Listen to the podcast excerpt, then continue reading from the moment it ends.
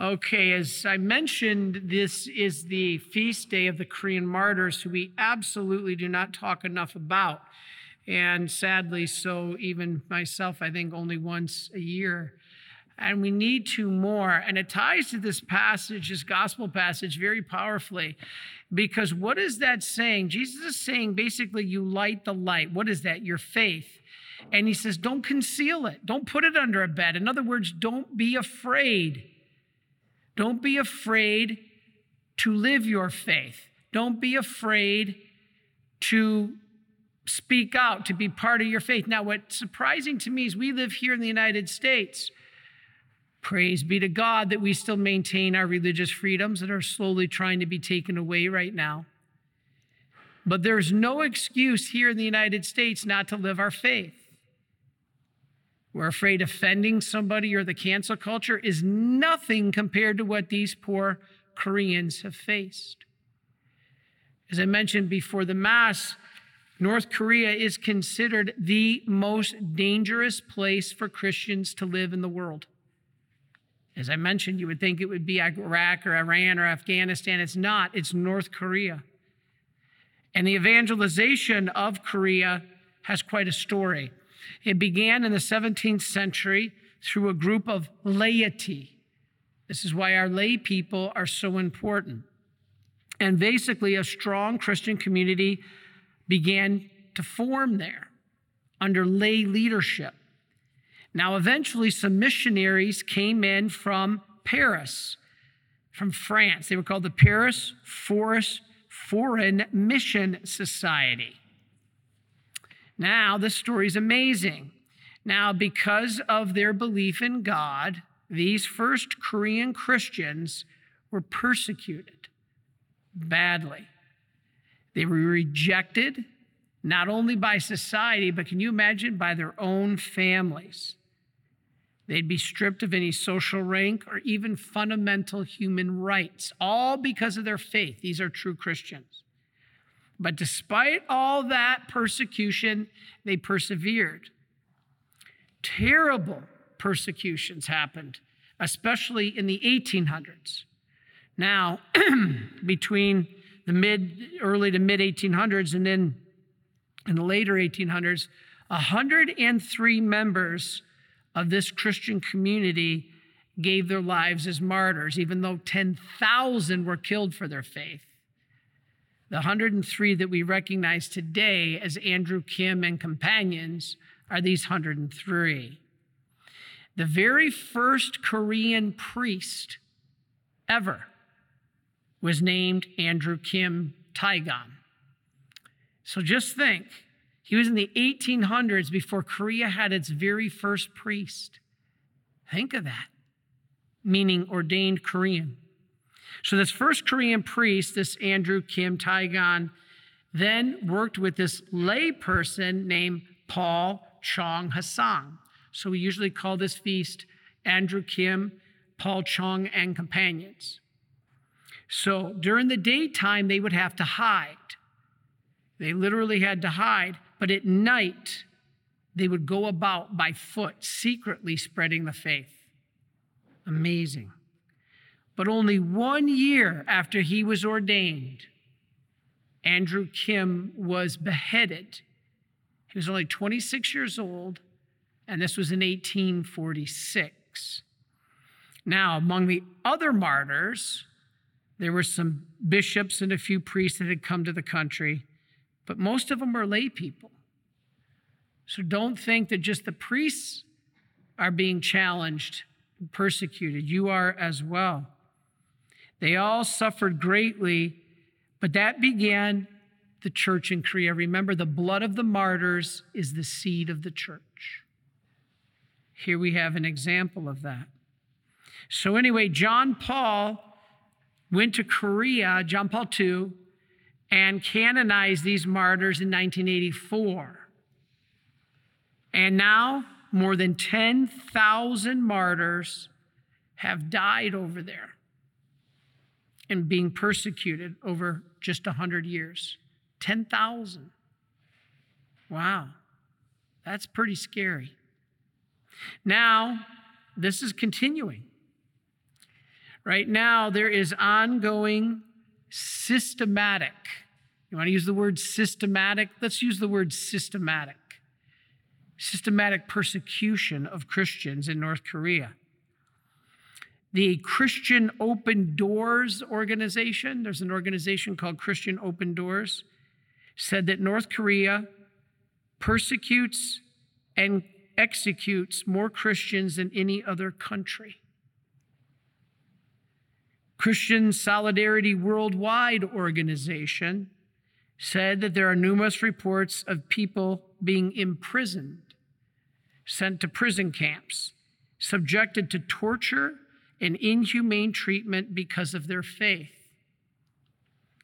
This Christian Solidarity Worldwide organization has said that between 50 and 70,000 Christians right now are held in North Korean prison camps simply because they are Christian. Where is the world outrage? We're outraged at some of the most insignificant, meaningless things. And yet there's no outrage over 70,000 Christians being put into concentration camps for their faith. There are reports of public executions of Christians. Just one that I read about recently was an execution in front of a thousand people to teach a lesson. A person by the name of Ri Hyon Ok was publicly executed back in 2009 for handing out Bibles. What a beautiful woman. She was handing out Bibles, and then they took her husband and her children and deported them to the Haeryong political prison camp simply because she was handing out Bibles. Why? Why is this happening?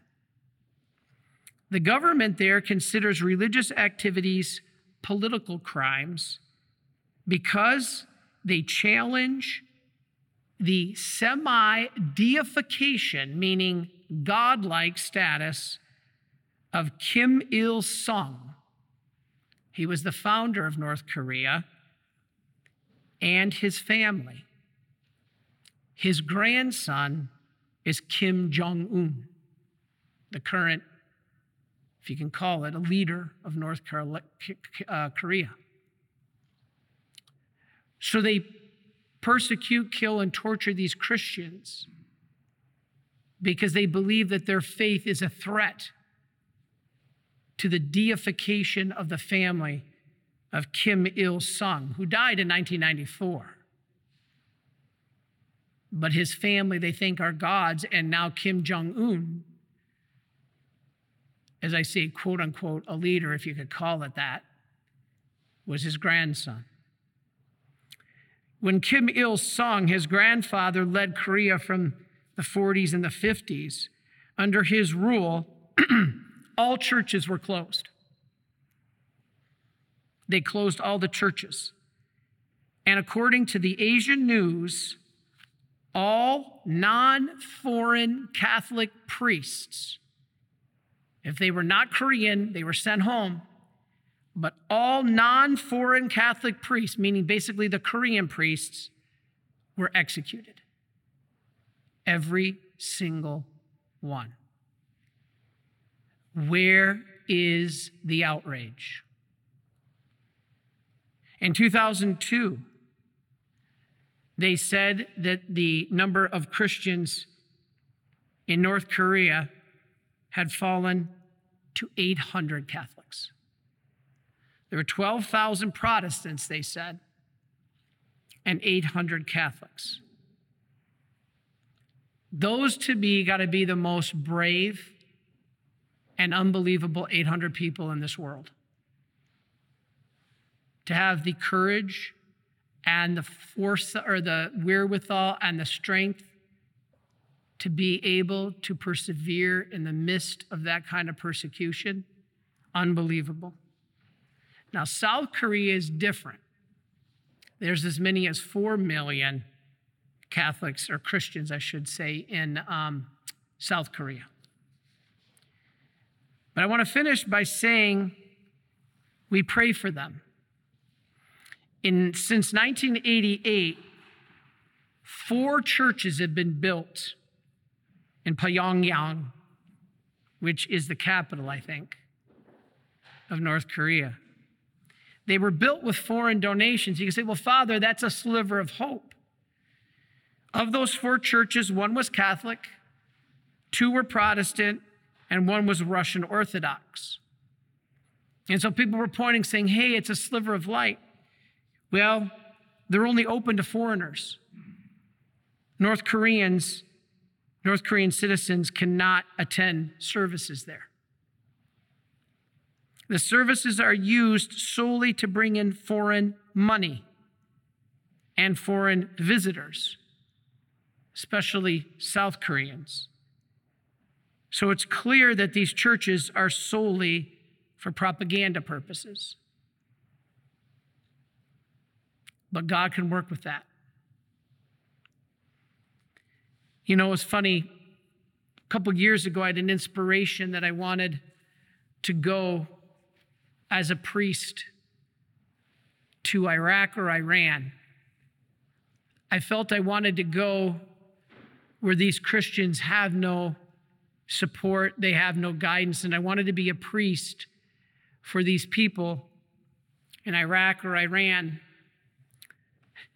And I told Father Kaz I would like to go, and he declined it, saying that it's not prudent when you would be basically going on a suicide mission.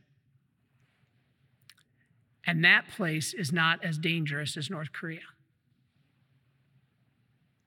So today, as we pray for persecuted Christians, let it not just roll out of our lips as a prayer intention of just going through the motion of making a prayer intention.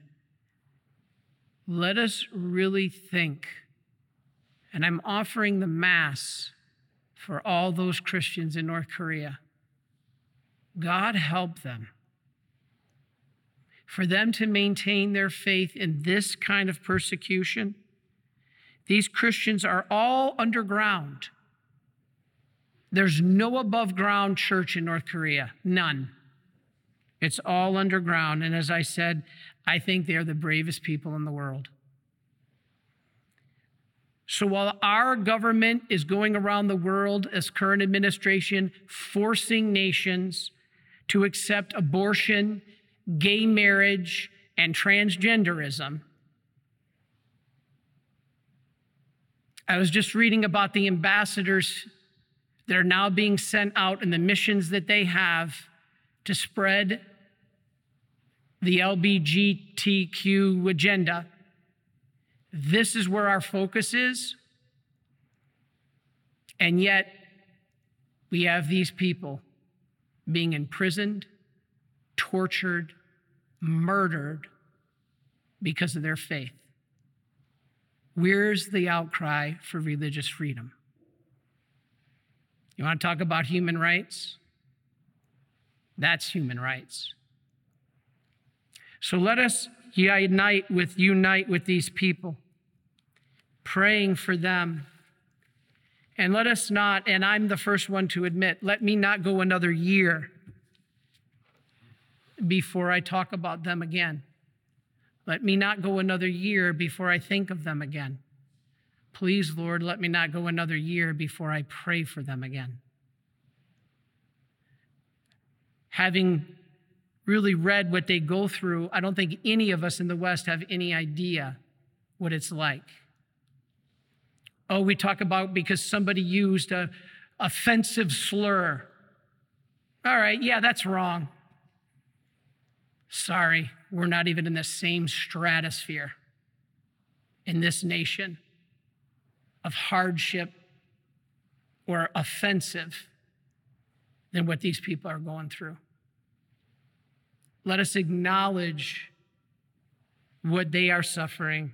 Let us pray to God for their protection.